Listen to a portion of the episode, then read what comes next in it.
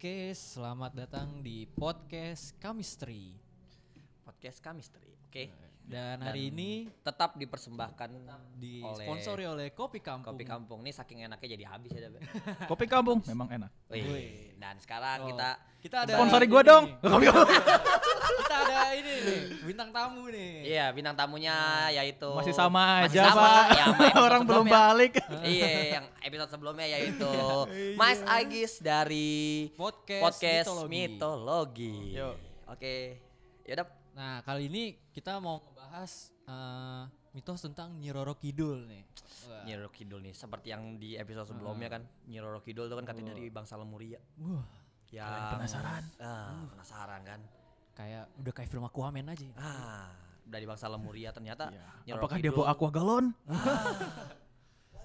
Nyi Roro Kidul tuh ternyata orang luar negeri juga. Iya. Dia ternyata bangsa Lemuria. Jadi Jadi gimana sih nih Mas? Ceritanya dari Nyi Roro Kidul sebelum menjadi Nyi Roro Kidul. Itu ada banyak versi sih. Jadi gini, ada tiga versi. Nah, yang pertama sebenarnya Nyi Roro Kidul itu ada dibagi menjadi tiga sosok. Tiga wujud ya Mas ya? Iya. Ada bahas tiga versi, jadi tiga sosok. Tiga. 3 x 3, 6. 9. Banyak juga. Banyak. Nah, itu sebenarnya gini, kalau tiga sosok itu yang orang biasa percaya itu adalah Ratu Pantai Selatan, penjaga Pantai Selatan. Itu umumnya seperti itu. Iya. Sebenarnya ada dua versi. Banyak banget versinya gini pokoknya lah. Intinya Nyi Roro Kidul itu awalnya dari kerajaan Lemuria. Bukan.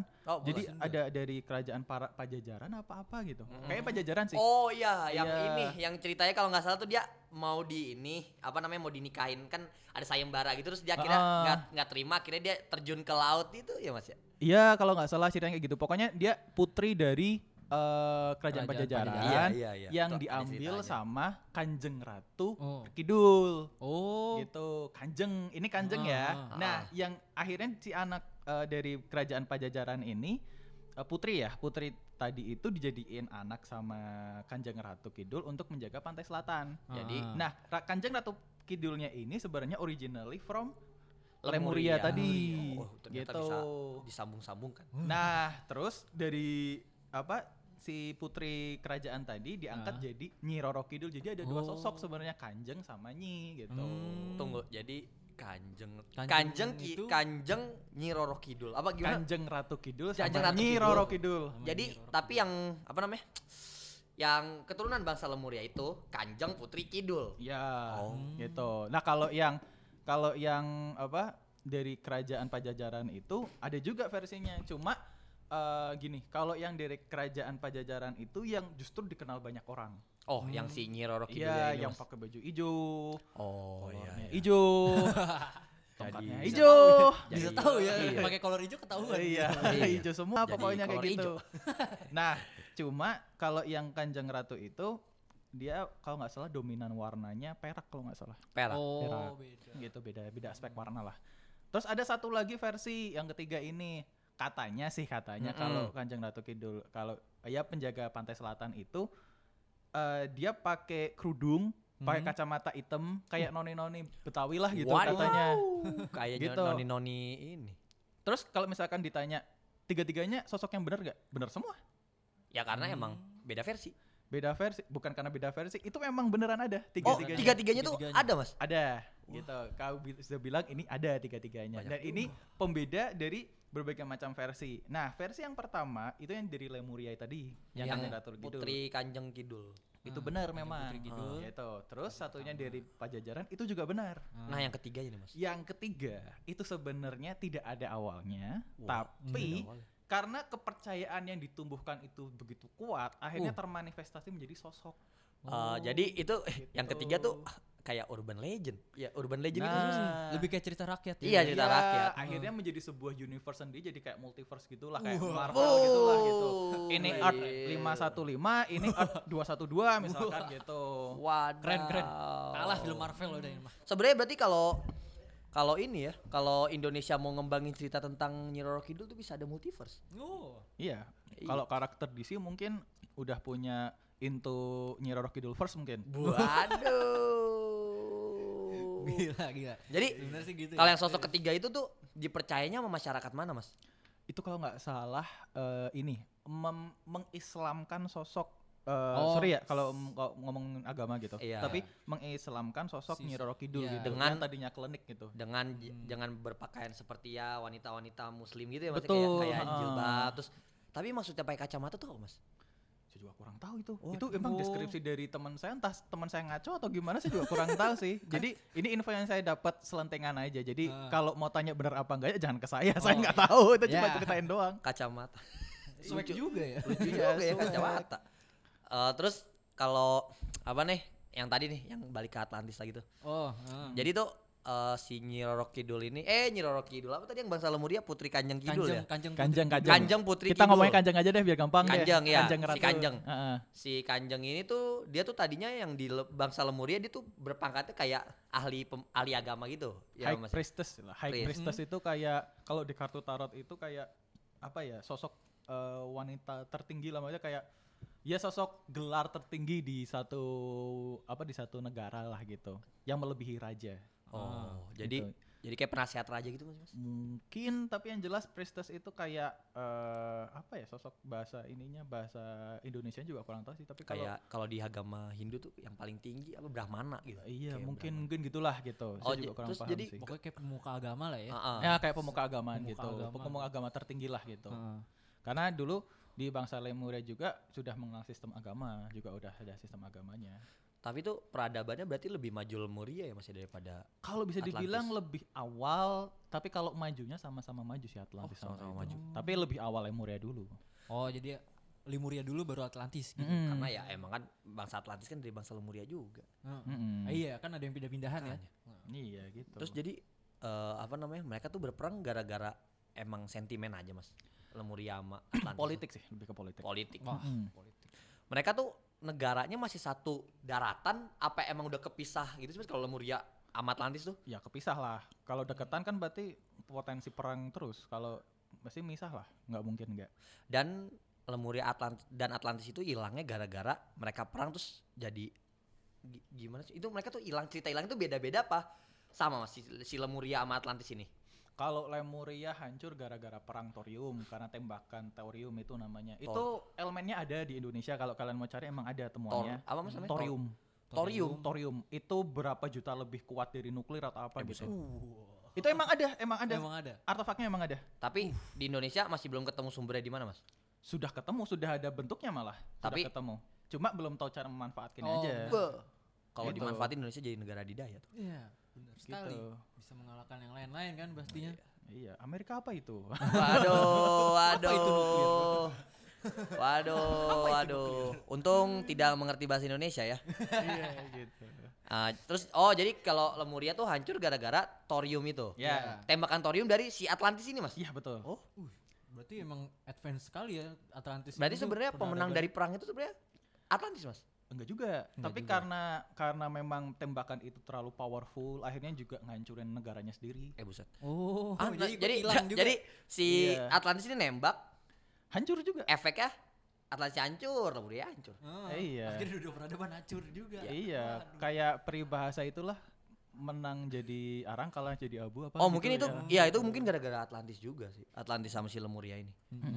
Jadi kan kalau Kanjeng Putri Kidul kan dari Lemuria. Kalau berarti apa mungkin pejabat-pejabat penting dulu, petinggi-petinggi di negara-negara itu ada. Jadi negara jadi makhluk-makhluk mitologi juga, Mas.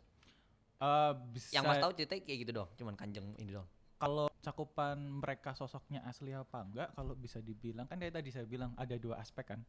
Nah bisa dibilang memang mereka tuh sosok manusia asli memang. Karena manusia zaman dulu itu manusia yang bisa menguasai kemampuan sekitar 70-80%. Nah kalau kalian tanya, lah kalau kita sekarang persenannya berapa? 20. Enggak sama sekali, enggak nyentuh 0 malah. 0,000000 gitu. Dan manusia zaman dulu tuh udah 80%. Gila. Nah kalau kalian tanya, kalau Superman berapa gitu kemampuannya itu baru 40%. Oh ini kayak yang ini gak sih kayak film, ada salah satu film yang kayak kalau udah nyentuh 100% berarti udah jadi Tuhan kayak gitu. Ya itu near God lah. Berarti kalau kalau Einstein berapa persen ya? Ada. Enggak, Einstein katanya waktu itu udah nggunain berapa pas di ini ya, otaknya. Iya, pas ya. Otaknya dibuka katanya dia baru ngegunain baru sekitar 1, berapa? Itu kemampuan otak, kalau energi beda otak. Lagi. Oh, beda Mas. Beda lagi. Oh, kalau energi itu cakupannya lebih ke spiritual lah. Kalau intelijensi kan itu otak memang. Nah, berarti kalau kan kalau ini apa namanya? Kalau dukun-dukun di Indonesia kan Mas bisa lepas sukma tuh Mas. Raga sukma, sukma raga ya. Apa sih namanya itu? Raga sukma. Nah, itu berarti kemampuan energi udah gede dong Mas. Kalau udah bisa raga sukma 0, berapa? Tapi di atas manusia normal ya Mas ya? Iya di atas manusia normal. Tapi masih 0, gitu. Itu raga sukma loh. Raga sukma itu kan kayak mengeluarkan spirit ya Mas ya? Iya. Kita jadi tubuh kita misalnya lagi tidur nih. Kita mengeluarkan spirit. Sebutan kerennya astral projection gitu ya. Oh, yeah. Astral projection. Pindah gitu kan. Iya, pindah. Tahu. Iya, benar. Itu jadi manusia Lemuria dan Atlantis itu 80% Mas. 80%. Pantes dia udah bisa ngegunain tuh ini tadi thorium. Iya. Wow. Oh, iya, jadi itu 80% itu maksudnya emang perkiraan dari para ahli apa emang udah diteliti apa gimana Mas?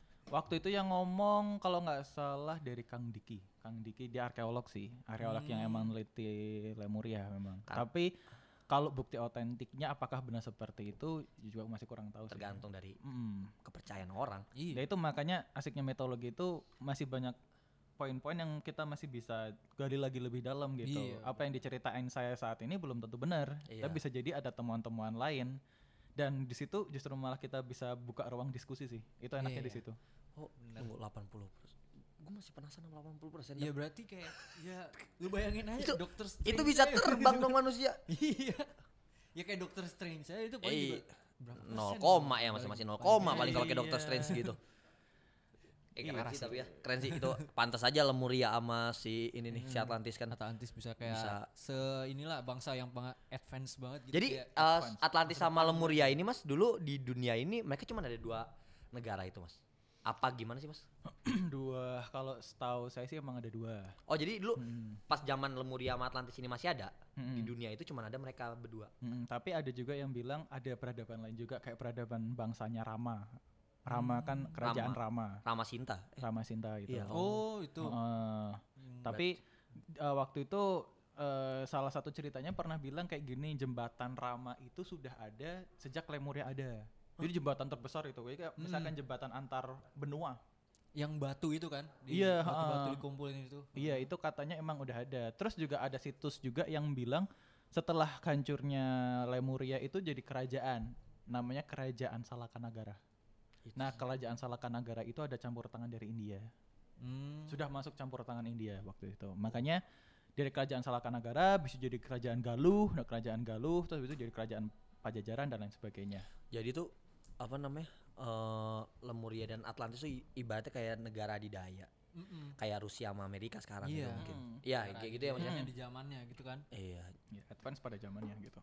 Tapi akhirnya kan manusia pada wafat kan manusia pada tewas gitu setelah itu perang hancur lah. Dan keturunannya sekarang itu masih ada nggak sih Mas?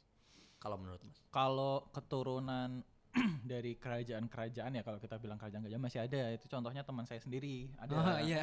Emang dia keturunan cicit-cicitnya keberapa lah gitu. Bukan Mas kayak keturunan ini ya, keturunan kayak dari orang Atlantis itu atau orang Lemuria. Lah itu teman saya itu. Oh yang itu.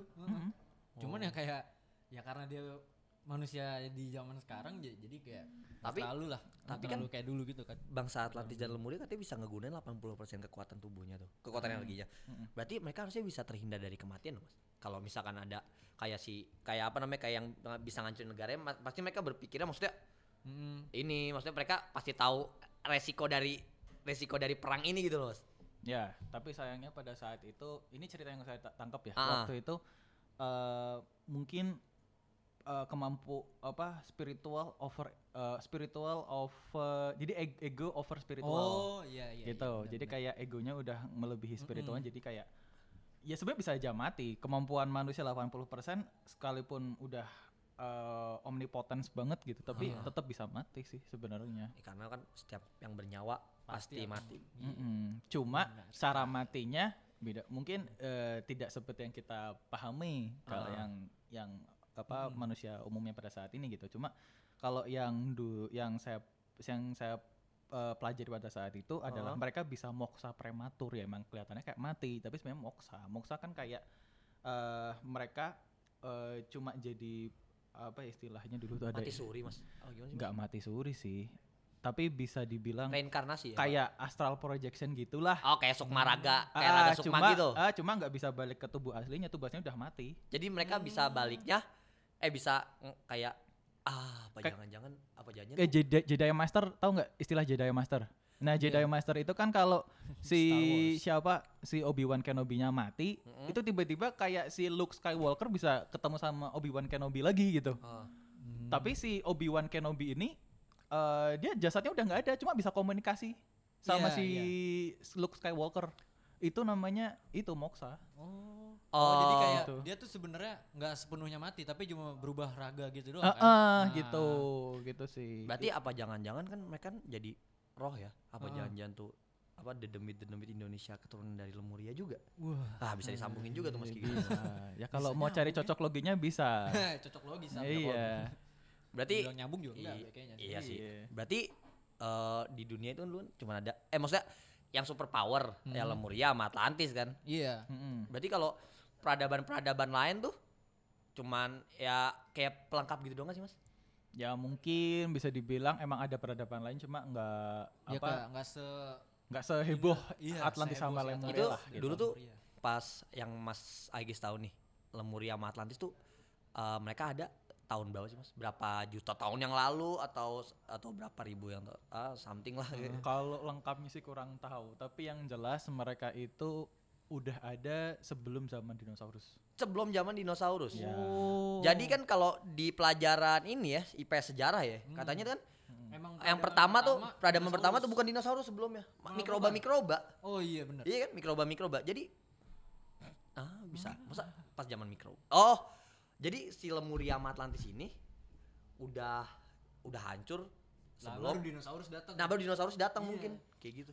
Bisa dibilang kalau kita sekarang lihat kucing berkeliaran, kalau mereka lihat dinosaurus. Oh, jadi mereka sebenarnya hidup berdampingan gitu. Dengan dinosaurus, Mas. Yeah. Soalnya kan kalau ada kan dulu kan orang ngomong tuh katanya manusia yang kayak Homo sapiens itu kan dia kan hidupnya pas dinosaurus sudah punah. Ya, jadi pas si Homo sapiens ini dulu hidupnya zaman kayak apa sabertooth. Iya. Ini zaman es. Iya, zaman es yang di Ice Age gitu tuh. Mastodon, sabertooth. Terus mamut. Berarti itu pelajaran sejarah itu itu kan dari peneliti dari ini juga maksudnya dari para ilmuwan juga. Nah, itu tuh berarti salah dong Mas, apa gimana? Apa emang beda persepsi apa gimana tuh? Itu bisa dibilang kayak alternatif cara berpikir saja. Oh iya. Kalau kebenarannya atau enggak itu kembali lagi ke kalian. Iya, karena kan belum ada mesin waktu. Belum ada mesin waktu, terus belum terbukti juga sih pasti. Ya ini kan masih namanya juga mitologi kan. Mitologi ini. Iya, bangsa Lemuria sama. Bukan bener logi kan? Iya, Lemuria sama Atlantis berarti mereka kemungkinan yang meteor jatuh terus munahin dinosaurus sebenernya. Apa jangan-jangan itu hasil perang Lemuria sama Atlantis, Mas? Kemungkinan. Ya, kemungkinan. Kan gitu. Itu kan maksudnya dinosaurus kuat, maksudnya yalah, meteor-meteor gitu dong, maksudnya ya enggak sampai munahin lah. Pasti kan ada something yang lebih kuat gitu Mas maksudnya. Betul. Ya, mungkin ya yang seperti bilang tadi, thorium. Itu kan. Iya. Kalau thorium tuh kalau sekarang tuh bentuknya ditemukannya tuh kayak gimana, Mas? Kalau nggak salah bentuknya bulat gitu, kayak bola perak gitu. Kayak tapi tulisannya unsurnya tuh T. T itu buat thorium, TH apa T gitu. Itu kalau dilihat di unsur tabel periodik ada namanya thorium. Itu emang berkali-kali lipat lebih kuat dari maunya berjuta kali lipat lebih dari nuklir. Nuklir. Gitu. Berarti bisa. Oh, iya. Kalau berarti sama uranium aja berarti masih menang thorium. Masih menang thorium. Uranium kan itu intinya nuklir ya Mas? Iya. Intinya nuklir. makanya parah. Iya. Wah, ini bangsa Lemuria ngeri juga sih. Berarti iya. Kalau yang ini Mas, yang di hotel itu tuh. Kenapa yang sekarang hotel, nyambungnya hotel? Enggak, yang hotel ini yang jauh banget. Yang Nyi Roro Kidul, Mas. Oh, Nyi Roro Kidul. Itu kan itu berarti itu Nyi Roro Kidul kan, bukan si Kanjeng Putri itu kan? Kalau bisa dibilang sih kamar 13 ya waktu itu ya. Yeah. Oh ya. Yeah. Itu sebenarnya kalau bisa dibilang ini istilahnya gini, jurik atau demit yang aku Nyi Roro Kidul. Gitu. Oh, jadi kayak ngaku-ngaku aja. Iya, cuma ngaku-ngaku. Oh, iya. Jadi sebenarnya tuh Nyi Roro Kidul itu kan ya kan dia kan seperti Mas bilang penjaga pantai selatan. Maksudnya berarti dia kan enggak ada niatan jahat gitu. Iya, kan berarti cuma menjaga doang. Berarti sebenarnya kalau orang-orang yang takutin selama ini itu sebenarnya juring atau demit yang ngaku-ngaku sebagai Nyi Roro Kidul gitu Mas. Iya, mungkin demitnya. Mungkinnya demit kayak gitu. Apa hubungannya Nyi Roro Kidul dengan baju hijau Mas? Kalau kan kita katanya kalau ke pantai selatan enggak boleh pakai baju hijau. Nah, itu sebenarnya ya? Itu gimana sih? Itu nyata apa enggak sih maksudnya? Ya itu sih semua mitos-mitos doang sih. Sebenarnya kalau kalian mau pakai baju hijau kesana keliaran satu hari juga nggak bakal ditarik. Lah emang kalian siapa? Kan mereka juga mikir lagi kan. Iya. Mau narik-narik siapa? Tapi gitu kalau kan. Kata orang-orang sih penjelasan logisnya tuh katanya kalau pakai baju hijau keseret ombak tuh nggak kelihatan Mas katanya Mas. Ya itu bisa. Cuma kalau bisa dibilang itu mitos doang sih. Karena itu kemarin sih ini si Aji juga ke pantai selatan, kemarin saya habis dari Pelabuhan Ratu dia pakai baju hijau seharian nggak diculik Mas. Besoknya tapi diculik Mas. Iya. Tahu-tahu hilang aja gitu. Tapi juga udah sampai kamar hilang. Iya, orang waktu itu apa? Jangan kan pakai baju hijau. Orang kalian dulu hidup di zaman Orba aja bisa hilang. Kalau ngomongin presiden ya kan. Waduh. Ya kan benar dong. Logis kan? Logis. No offense. No offense. Kalau itu emang ya jelas. Iya, gitu. Pasti. Sayangnya ini udah 30 menit lagi. Wah, cepet banget. Iya nih. Gila. Gimana nih produsernya? Yaudah, oke. Episode 3. lanjut. Waduh, sangat seru nih pembahasan mitologi nih. Seru banget sih. Berarti kayaknya kalau udah pembahasan mitologi kayak gini. Gila. Kalau udah pembahasan kayak gini nih emang ini harus podcast terpisah kayaknya. Iya. Harus bener. Podcast pribadi mungkin ya. Biar lebih gamblang, maksudnya ya udah serah kita kan kalau podcast pribadi serah kita. Ya kayak Mas ini Mas Agis aja sampai sejam. Sejam enggak gitu. Apa-apa. Iya, tapi ya sekarang kita mengikuti rules format dulu ya. SOP. Iya, SOP. Jadi oke. Terima kasih teman-teman yang telah ini menyaksikan podcast dan kita mendengarkan podcast kita di Kamistri kali ini ya. Terima kasih juga. Mantap. Ya, tetap disponsori oleh Kopi Kampung ya. Kalau Kopi Kampung pengen sponsori podcast mitologi boleh silakan. Wah, iya, itu silakan. Mas Dimas tolong pertimbangkan silakan. Ya Mas Dimas ya. Silakan. Tolong sponsori Kopi Kampung dengan sponsori dengan slogan mitologi. What you like choose sweetheart. Iya. Kan di Tegal belum ada nih ya. Boleh. Oke, terima kasih Kopi Kampung ya. Minumannya hidangannya sangat enak.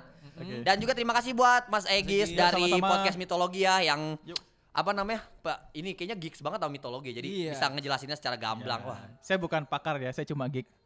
Jadi tolong jangan percaya omongan saya. Ya, kalau boleh tahu nih Mas, IG Mas apa? Kita @podcastmitologi. @podcastmitologi tuh ya, follow IG-nya. Kalau Twitter ada Twitter? Gak pakai Pak, cuma ada sih podcast mitologi juga. Oh iya, itu follow juga podcast mitologi biar banyak, biar aktif di mana-mana. Ya. Kalau mau dengerin podcastnya di mana sih Mas? Di Spotify bisa. Cari aja Sig Network Mythology atau di Noise Sig Network Mythology juga. Oke. Yang demen-demen ini mitologi langsung aja tuh ke Spotify atau ke Noise. Ya, jadi ya udah jangan lupa juga dengerin podcast-podcast kita yang lainnya. Kita ya dan juga follow IG Polimedia Radio. Oke. Ya. Ada Moviepedia juga. Moviepedia. Podcast terbaik. Iya, kita originalinya tuh emang podcast Moviepedia. Iya, yang lainnya enggak ada, udah Moviepedia doang. Iya, tapi karena yang enggak ada mau jalanin kita jadi ya. Dengerin ya udah, tapi jangan lupa dengerin juga yang lain dong. Iya. Ada Center, ada ini Kamistri dan ada Selasa Sayang. Selasa Sayang tapi ya. Ditunggu sajalah ya. Oke, saya Bonfilo Kuku pamit dan saya Muhammad Fauzi pamit. Yuk, dan sampai jumpa di podcast selanjutnya.